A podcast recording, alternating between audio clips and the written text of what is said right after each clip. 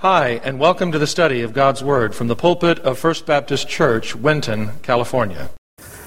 Now, this morning, I'm going to do a history lesson with you.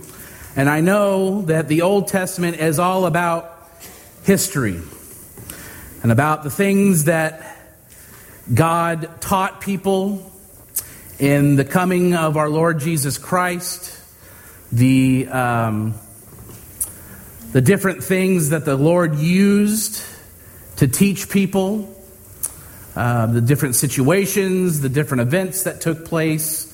Uh, I'm going to speak this morning about some of these particular events, and I know that when we dig into the Old Testament, it seems a little dry, and it seems um, something that may not be relevant to us, but I want to tell you this morning and preface this by saying what I'm going to teach you this morning is something that is very real, very present, and something that we all need to look at once again. And so I'm going to ask that you turn your Bibles to Leviticus chapter 23. And we'll be there, and we're going to go all over the place today, but this is where we're going to kind of anchor this morning. Leviticus chapter 23.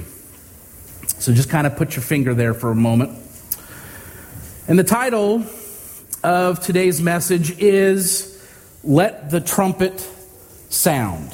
Let the Trumpet Sound. And it is about the festivals. Those of you who are uh, into the Old Testament, like I am, which is probably far and few between, but those of us who love the history of the Bible and those who um, study it at great length know that this is a particular subject that is brought up quite often and is today because it is in line with Revelation. It is in line with the coming of our Lord. And so I kind of want to delve into that a little bit this morning. So in Leviticus 23, God institutes a series of seven feasts or festivals, you can call them, that the people of Israel were to observe each year. And each of those have great significance in the Jewish faith and practice. But each of those seven feasts, like many things in the Old Testament, also prophetically point to Jesus. They point to Jesus. And those feasts were divided into two seasons. Now, I realize that we are not in one of those two seasons. It's talking about the spring and the fall. That's why I wore fall clothes this morning, as to kind of set the mood for you okay? I realize we're several months away, but the weather kind of feels like we're still there. But it's divided into two seasons. We have the spring and the fall. The first four feasts are known as the spring festivals. And all four spring festivals have already been fulfilled in, in and by Jesus during his first coming. So, like I said, I'm giving you a little bit of a history lesson this morning. Some of you already know that. You're saying, okay, I can, I can check out. Don't check out just yet, okay? So, these have been fulfilled. The feast of fast Passover was fulfilled by Jesus' sacrificial death as our Passover lamb. The feast of unleavened bread was fulfilled by his burial. The feast of first fruits was fulfilled by what? His resurrection. And the Feast of Weeks, or Pentecost, was fulfilled by the coming of the Holy Spirit. And now the final three feasts are known as the fall festivals, like I'm dressed today, right? And we're going to be hosting our own fall festival here in about three and a half to four months. Like I said, we're getting an early start, right? About three and a half, four months from now. But that's not the kind of festival that I'm talking about. The three fall festivals from Leviticus 23 will be fulfilled when Jesus returns for the second time. And what I find so amazing about this and is how perfectly and completely Jesus fulfilled each of the details of the four spring festivals in his first coming, even down to the very day specified centuries earlier in the time of Moses. And just like his fulfillment of the spring festivals, I believe and anticipate that Jesus will also perfectly and completely fulfill each of the details of the three fall festivals in his second coming. So go ahead and turn with me to the Old Testament there, Leviticus chapter 23, and stand with me as we read this this morning. We're going to be in verses 23 through 25. Leviticus 23, 23 through 25. The Lord spoke to Moses Tell the Israelites, in the seventh month, on the first day of the month, you are to have a day of complete rest, commemoration, and trumpet blasts, a sacred assembly. You must not do any daily work, but you must present a food offering to the Lord. This is the word of the Lord. You may be seated at this time. So, what do these verses say? What do they incite in us? Well, it's really talking about the gap of the church age. And what do I mean by that? What is the gap of the church age? In Leviticus 23, God provides Moses with basic instructions concerning the Sabbath and the seven feasts. And the first three verses of this chapter talk about the Sabbath. Then verses 4 through 21 outline the four spring feasts or festivals that I had mentioned earlier. Now, with the description of the Feast of Pentecost ending in verse 21, we come to verse 22. And this verse is interesting because it seems a little bit out of place. Go ahead and read that to yourself as, as I'm talking here. Verse 22 seems a little bit out of place when you go from 21 to 23. And there's a reason for this. First, you need to read that, and I'll read it here. I'll, I'll, read it with you. When you reap the harvest of your land, you are not to reap all the way to the edge of your field or gather the gleanings of your harvest. Leave them for the poor and the resident alien. I am the Lord your God.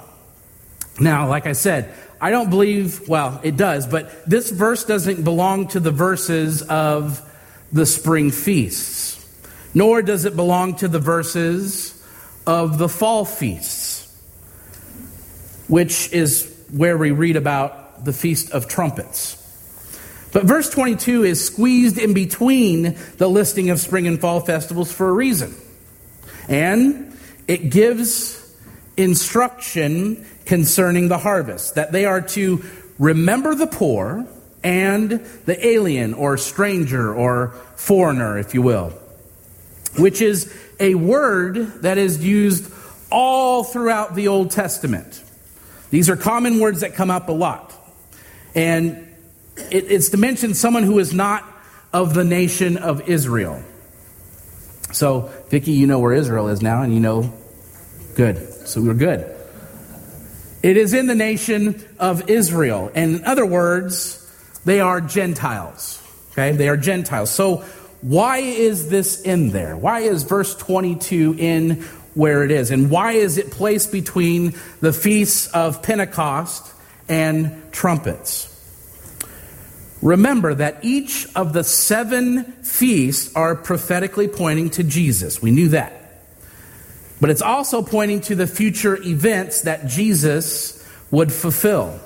And this verse is that it so conveniently lands in the gap between these two, the spring and fall, so that in that four month gap between the feasts of Pentecost and trumpets, it's also intended to be prophetic. Okay? I thought it was appropriate because we're in between those times. We're just a little bit beyond spring, but again, how would you know? But we are. We're in that gap. We're in that gap.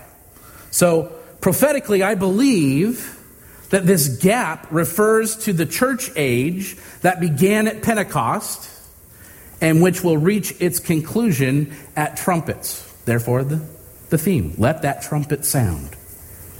So, what did God do during this gap between the spring and fall festivals? Well, he did exactly what he told Israel to do in verse 22. He remembered and is remembering the poor, the alien, the foreigner, the stranger. He is sending his word to the far ends of the earth so that the Gentiles can be saved, so that we can be saved. As a Christian, we know when we come to know Christ, we are being fed. We're being fed His Word. We're told to pray. We're told to do all these different things. And if you're looking at it, you're thinking, oh, yeah, well, this is for me. You're telling me to do this for me so that I build my relationship to Christ. But really, that's not really the goal. The goal is to get you to a point where you can tell others about Christ so that we can share that wealth of knowledge, so that we can show people what the Word of God says. And of course, they turn will make that decision for themselves, whether they choose to have a relationship with Him or choose not to have a relationship with Him. So God did that. He was reminding them to take care of the other people. Don't always think about yourself. This is the age on the prophetic timeline that we're living in today. God is telling us to remember those who are lost. Remember those who do not have the Word of God, those who do not know and have a relationship to Jesus Christ. It is the age of grace. And you might be saying, How is that possible? How is what we're going through right now the age of grace? It will be the age of grace when that trumpet sounds. Do we understand that? We go through trials and tribulation so that we get to that point when that trumpet sounds and we can say,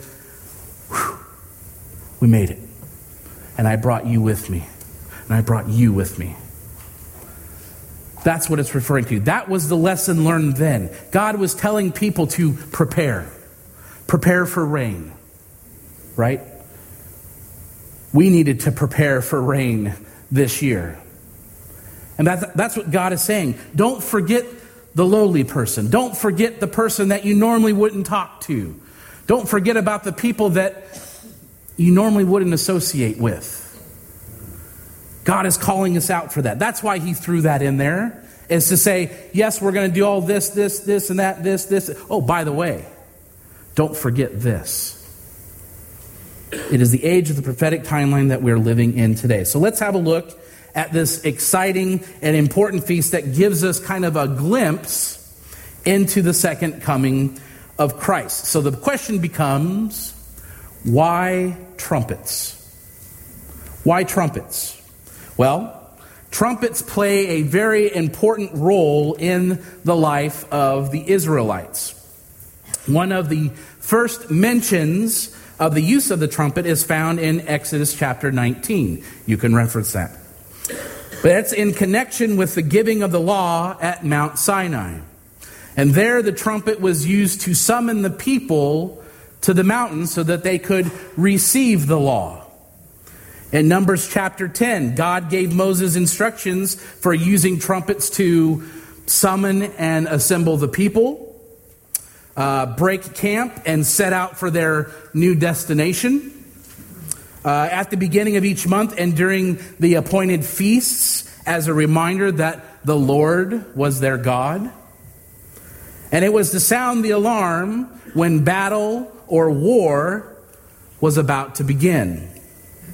Now, I'm going to talk about what this means in a spiritual context later on in this message. But first, let's build a better understanding of this particular feast. And so, this particular feast is talking about the days of awe. What is that?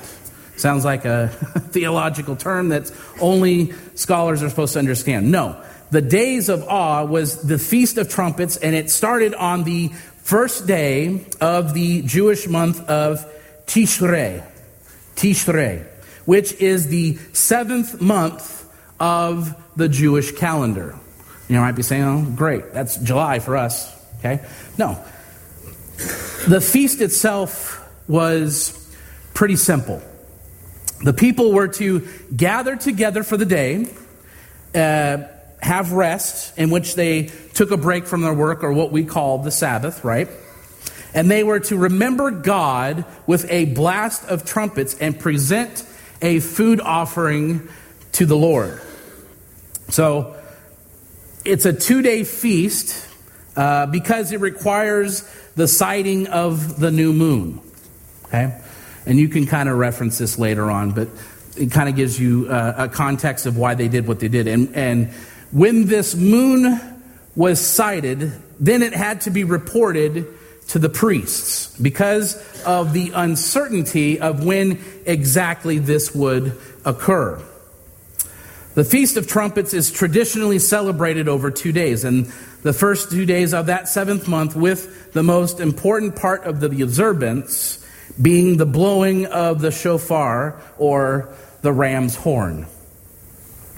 And after those two days are completed, there is a period of seven days between feasts, followed by the next fall festival known as the Day of Atonement on the 10th day of Tishrei.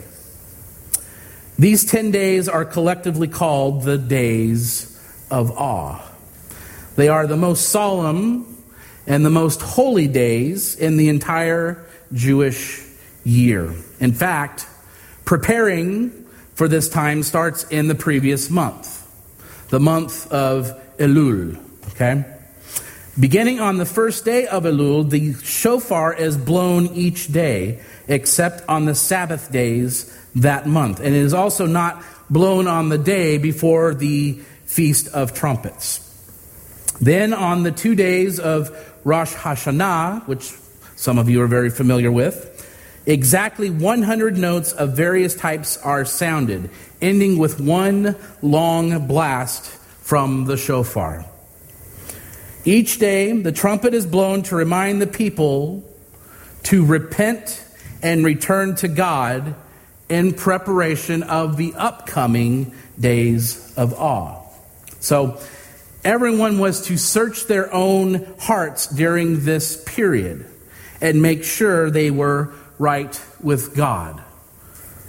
Isn't that what God is calling us to do right now? People are always looking for that prophetic thing, saying, oh, well, we're in the last feast, so Christ must be coming very soon. Yes, he is. He is coming very soon. Rosh Hashanah literally means head of the year and is the Jewish New Year. And they will greet each other with the words. Did anybody know offhand? Shalom or Shana Tova, or which basically means good year. Have a good year. We say Happy New Year, right? They say Shana Tova, okay? Which is the shortened form of the complete greeting. May you be inscribed and sealed for a good year. We don't say that, do we? We just say, Happy New Year. You come up and say, you know what? You be inscribed and sealed for a good year. They're going to look at you like you got in too much of that punch. Lay off, buddy. But however, this is not uh, the biblical New Year. The biblical New Year for Israel is the first day of the first month called Nisan in the Jewish calendar, which was commanded by God when he was set them free from their Egyptian bondage, which has been celebrated ever since uh, Passover. Again, I know it's a history lesson, and I know you're thinking, how does this have any practical implications to what we're talking about today? Bear with me. It's, we're going to get there. We're going to get there. But it is a solemn day of soul searching, forgiveness, repentance, and remembering God's judgment and his covenant, as well as a joyful day of celebration, looking forward to God's goodness and mercy in the coming new year. So here we have a prophetic fulfillment, don't we? So, what is the prophetic or spiritual significance of the Feast of Trumpets. Why is it mentioned? Why is it so important to us? How does this feast, like we talked about earlier, how does it point to Jesus? How does it point to Jesus? First, I want to give you a word of caution. When we're looking at biblical prophecy, especially prophets that have yet to be fulfilled, we have to be super careful. We have to be super careful. It is much easier to look backwards and see how a prophecy was fulfilled than to try to anticipate the details of future events especially when we we've only been given glimpses and shadows uh, uh, certain metaphors of those uh, future events. And jesus literally fulfilled the spring feasts at his first coming including the inauguration of the church age on the day of Pentecost, as he empowered his followers with the Holy Spirit. So, I, and I'm sure you, have little doubt that he will literally fulfill the three fall feasts at his second coming. And just as the fulfillment of the spring feast was somewhat of a mystery until those events actually took place, for us, there's a little bit of a mystery concerning exactly how Jesus is going to fulfill the fall feasts.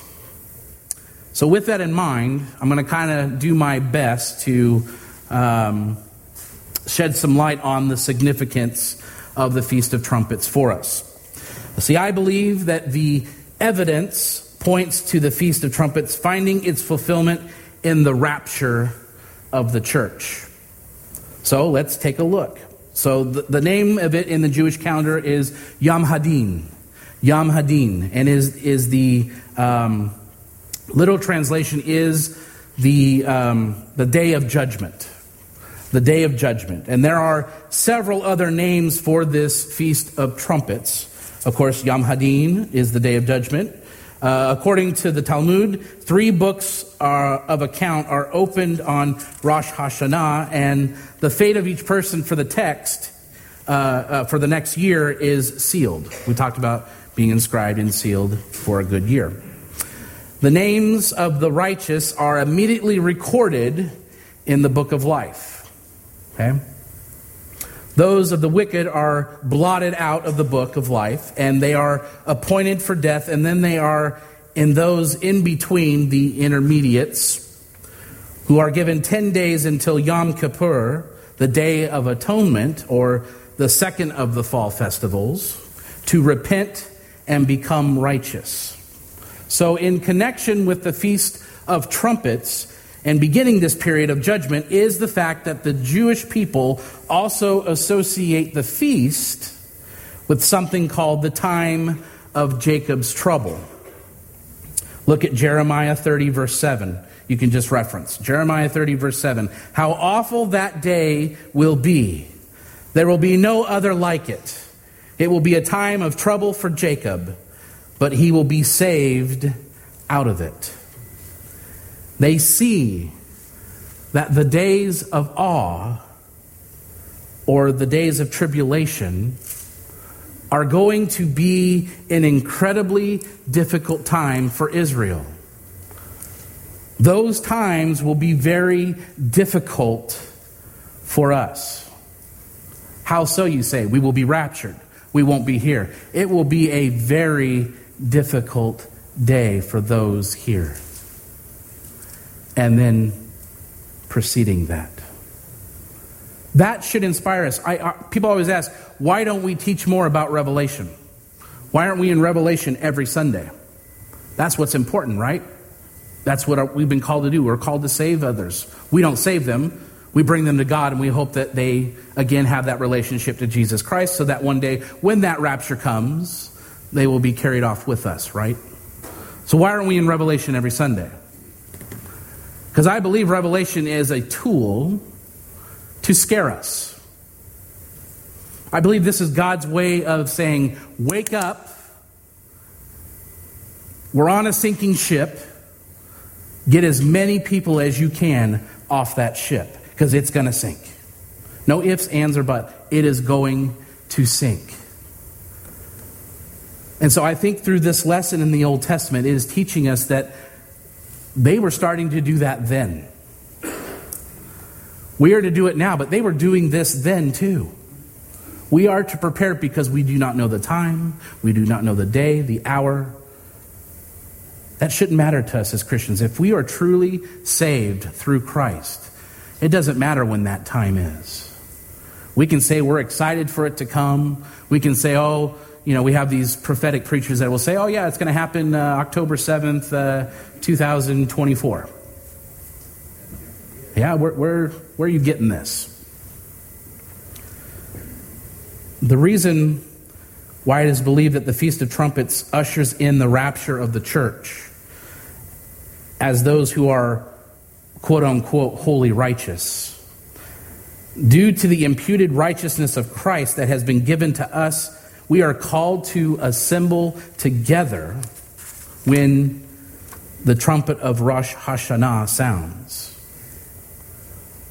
That is, this is the important of this feast to us. It is the somewhat kind of like the altar call. This is the this is the time. Let's come together. And I don't know about you, but if it were me, and it will be me someday, hopefully, when that trumpet calls, I'm going to be carrying a lot of people with me. I'll be going with a lot of people that I know. Because I know there's going to be a lot of people that I do not, or I do know, that will not be joining us. And that motivates me. I don't know if that would motivate you, but that motivates me to live my life for Christ. To do what I can to get those individuals off that sinking ship. 1 Thessalonians chapter 4 verses 15 through 17 says this, "For we say this to you by a word from the Lord, we who are still alive at the Lord's coming will certainly not precede those who have fallen asleep. For the Lord himself will descend from heaven with a shout, with the archangel's voice, and with the trumpet of God, and the dead in Christ will rise first. Then we who are still alive, who are left, will be caught up together with them in the clouds and meet the Lord in the air, and so we will always be with the Lord. The day of judgment for a believer happens after we are raptured and experience the judgment seat of Christ. Romans chapter 14. But you, why do you judge your brother or sister? Or you, why do you despise your brother or sister? For we will all stand before the judgment seat of God. For it is written, As I live, says the Lord, every knee will bow to me, and every tongue will give praise to God. So then, each of us give an account of himself to God. This is not judgment to determine whether we, uh, whether we receive heaven or hell. Understand that. As believers, we have already been found innocent. And our heavenly destination has been set. Instead, this is where the accounting of our lives results either in rewards or crowns that we get so that we can just give them right back and honor our Lord, to place at his feet. I don't know about you, but I don't want to stand there empty handed. I'd like to give something back. As believers, we won't face the wrath of God because this has been taken by Christ. But those who have rejected Christ will face the wrath of God, starting with the days of awe, like I just mentioned. And according to Jewish belief, in these days of awe, some will be wholly wicked and will not repent, even with the clear evidence that is presented to them by God. But the intermediates will choose in this day which way they will go. I believe we're in that intermediate period. We're sitting in right smack dab in it. We are in that intermediate period. So, what will they choose? They will either have death on the Day of Atonement, or they'll choose to repent and turn to the Lord. Hopefully, that is the case before it's too late. There's Yom HaKesh, which is the hidden day. And in Jewish thought, this feast was also known as Yom HaKesh, or again, the hidden day. And it was said to be hidden from Satan, a feast that was hidden from Satan. Because they didn't know the exact day it would begin due to the fact that they had uh, to first find the smallest part of the new moon. So again, they would look up to the sky and kind of have an idea. But again, they had to report to the priest to get clarification of when this actually began. And they did that so they didn't celebrate it on the wrong day. Now, concerning Rosh Hashanah, the Jews would typically say, Of that day and hour, no one knows. And we see a similar statement from Jesus in Matthew 24, verse 36. Now, concerning that day and hour, no one knows, neither the angels of heaven nor the Son, except the Father alone. Do you make the connection here to this feast? When this feast will happen? People are saying, Did we have all the seven feasts already? No, we have not. And this proves it right here. The day of that feast is when what? Number one, we don't know. And we know it hasn't happened because we don't know. The day of rapture is when we have that feast. So, while us Gentiles read this to mean that nobody knows when Jesus will return, the Jewish mind could likely see Jesus referring to the Feast of Trumpets in making this statement. There's also a concept of believers being hidden at this time of the hidden day, which many believe is talking about the rapture of the church. Verses like Psalm 27 5 For he will conceal me in his shelter in the day of adversity. He will hide me under the cover of his tent. He will set me high on a rock. Zephaniah chapter 2, verses 2 through 3. Before the decree takes effect and the day passes like chaff, before the burning of the Lord's anger overtakes you, and before the day of the Lord's anger overtakes you, seek the Lord. All you humble of the earth who carry out what he commands, seek righteousness, seek humility Perhaps you will be concealed on the day of the Lord's anger. And then in Isaiah 26, 19 through 21, your dead will live, their bodies will rise. Awake and sing, you who dwell in the dust. For you will be recovered, or I'm sorry, be covered with the morning dew, and the earth will bring out the departed spirits. Go, my people, enter your rooms and close your doors behind you. Hide for a little while until the wrath has passed. For look, the Lord is coming from his place to punish the inhabitants of the earth for their iniquity. The earth will reveal the bloodshed, and it will no longer conceal her slain. Now, there are other names that you might be familiar with or not familiar with that describe this. Uh, for the Feast of Trumpets, names like I said, Yom Teruah, which is the day of awakening. Another name is uh, the last trump, or Yom Zikaron, which is the day of remembrance. And I'm, I'm trying to get these words correct, so if, I, if I'm saying it wrong and you know it, come see me afterwards and correct me. It's been almost a year and a half since I've had class, so. Yom Hamelech, day of coronation of the king. And it is also referred to as the opening of the gates of heaven and the wedding of the Messiah. And while we don't have time this morning to delve deeply into these other names, um, they too point, I believe, to the rapture of the church.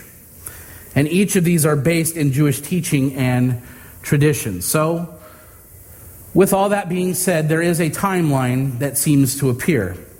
We see the church age coming to a close soon. The signs are all around us. And I personally believe that the church age, or the prophetic time between the spring festivals and the fall festivals, will come to a close when that trumpet sounds. And with the rapture of the church, it will be the fulfillment of the Feast of Trumpets which then ushers in the time of tribulation, coinciding with the time between the Feast of Trumpets and the Day of Atonement, which, lucky you, I'm going to talk about next week. So, what does this have to do with us personally? What is the personal aspect that we should glean from what I've read to you this morning? Well, ask this question How should this impact me today? Pastor Chris, you gave the sermon. I listened to it. Some of you will say, hey, great sermon. Don't do that. Take it with you. Take it with you, apply it, and then come back and say, this is what I gleaned from it. That's what I want to hear. Not that I did a good job or, oh, you didn't look nervous today. Oh, you did this or you did that. Don't do that. I love approval, don't get me wrong. But what I want to see is the change in your life. I want to see that you got something from it. I want to hear you in conversations when I walk by and you're saying, man, that was right. This is this and this is that. This is how it affected me. That's what I want to hear. I'm not going to stop you from coming up and saying, we really enjoyed your sermon today. I like that too. But what I really want to hear you say is, this applied to me. This helped me. This helped me realize something I didn't know before. Or reaffirm something that I already knew. So, how did this impact you today? For a believer, the Feast of Trumpets centers on us being watchful and ready. We're being watchful and ready. And like I said, trumpets were used to alert the people of God. So, like the title says, I say, let that trumpet sound. Let it sound. Because trumpets were also used in the battles that Israel fought. The, the personal aspect here also speaks of the spiritual warfare that we experience as believers. These two aspects are related and are beginning to converge in our age. The attack upon the believer are increasing in our age. Spiritual warfare is increasing. Persecution of Christian believers has been common outside of the Western countries. But as we approach the time of the fulfillment of the Feast of Trumpets, I don't believe it will be at all easy to hold a true Christian faith in any part of the world. In other words, it's coming to our doorsteps. It is. So, what do we do? We need to watch. We need to listen. We need to be aware of what's going on. We need to equip ourselves with the truth. Because when we do that, we can be confident in knowing that even though this is not going to be pleasant, I can take refuge in knowing that the Lord is taking care of me. I can take refuge in knowing that I have done what I can to tell others about Christ. Can you say that? Can you be confident in saying that? We need to watch. Watch what's happening in this world. Watch for the coming of the Lord. Watch and guard our hearts. Because we know that this worldliness is trying to choke our fruitfulness and our passion for the Lord. So, what's the one thing I want you to leave with today? I want you asking the question Am I desiring to grow in the Lord? And through that growth, do I desire to teach others about that? Are we staying alert? Or, like I warned some of you this morning, are you getting sleepy? Are we tired? Of course, we're tired. Of course, we're tired. We're being persecuted. Being a Christian's not easy, and it wasn't then either. You see, the warning of the Lord concerning the difficult days that lie before us can be found in Matthew 24 12. Because lawlessness will multiply, the love of many will grow cold. Don't allow that to happen in your heart. Don't grow cold. Understand that there is a full, real time battle going on for your heart and life. God is fighting it right now as we speak. Amen. So if you feel alone, or if you feel like He's not in your corner, go to Matthew 24 12. He is right there with you. He is right there with you. Earlier, I gave you four purposes for sounding a trumpet according to Numbers chapter 10 assembling the congregation together, setting out to the new destination, rejoicing at the appointed feasts and festivals, and to sound that alarm when a battle or war is about to begin. Can you see now how these will all be fulfilled at the rapture? The blowing of the heavenly trumpet will be a call for the entire true bride of Christ to assemble together. And I know people that know me know that I like the Marvel Universe. Avengers assemble. Christians, let's come together. Let's fight the fights that need to be fought and allow God to step in and fight the battles that He's already won. That's what we need to do. And when I say the whole congregation, that's what I mean. God will not leave one true believer out of this. Not even those that are already dead. For the amazing thing is that the dead in Christ will rise first, and then we which are alive will meet them in the air.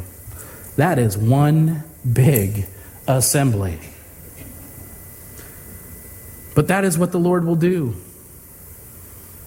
That's what he promises. He will assemble the entire congregation together for the first time. And secondly, the heavenly trumpet is a call to set out to our new destination, the heavenly promised land. That's why we need to be watchful and we need to listen. We need to be watchful and we need to listen. We are approaching the time when the heavenly trumpet will be heard. Jesus is coming soon. Amen. Repent and turn our hearts towards God. Then we can run our race well and we can finish our race well. For the trumpet could sound quicker than you think. Amen? Dave, come.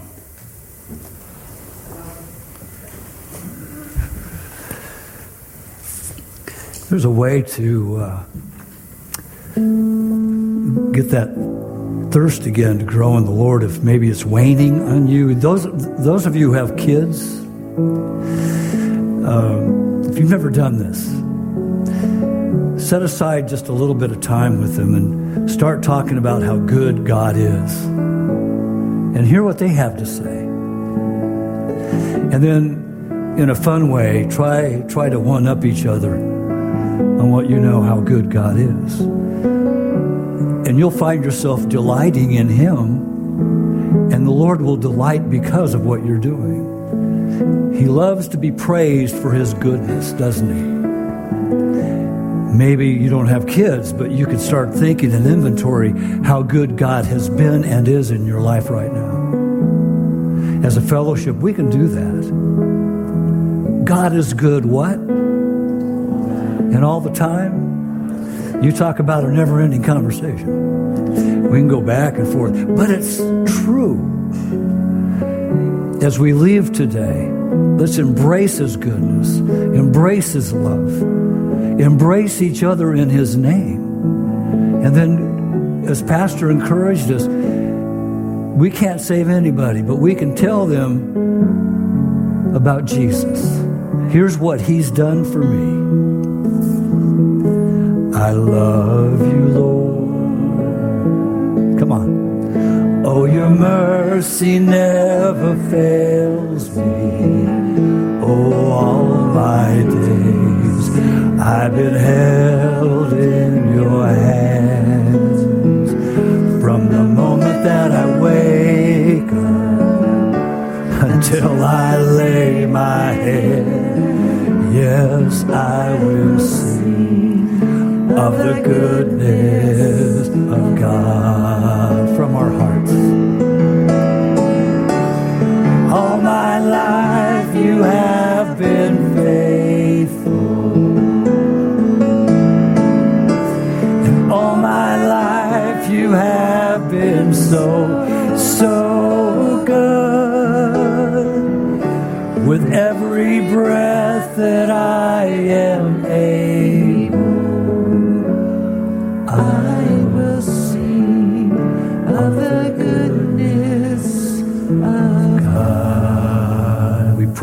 name for that, don't we?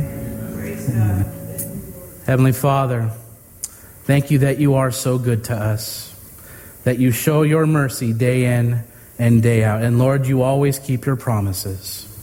Lord, we are living in a time where we're seeing this prophetic nature being presented to us. And we know, Lord, you are right there in the midst of it.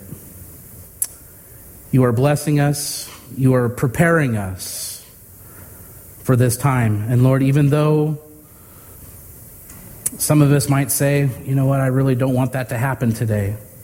And no, as a, as a human being, we don't. But Lord, as a Christian in my heart, I am yelling at the top of my lungs sound that trumpet. Bring us closer to you. Lord, I thank you for the opportunities that we have to tell others about you and to understand that one day when that trumpet does sound, they'll be right there standing with us. And what an assembly that will be. We look forward to that day. But in the meantime, we will continue to fight the fights that need to be fought here, and we will continue to seek you out. We will continue to run our race until it is time to lay it all down and join you in heaven. What a glorious day that will be. Lord, thank you again for our time together, and wherever we may go today, I pray that you will be with us and you will guide us in all that we do. And it is in your name we all pray this morning, and all of God's people said, Amen. Have a great day in the Lord. The Bible says, if you confess with your mouth the Lord Jesus and believe in your heart that God has raised him from the dead, you will be saved. If you've never trusted in Jesus Christ as your personal Lord and Savior, we invite you to call on him now and through a simple prayer of faith, give your life to him. If you're not attending a church that honors the Bible as the Word of God, we encourage you to locate and begin attending such a church in the area where you live. The message you have just heard was preached from the pulpit of First Baptist Church, Winton, California. For more information on the ministry of First Baptist Church, Winton, please visit our website at wintonchurch.org.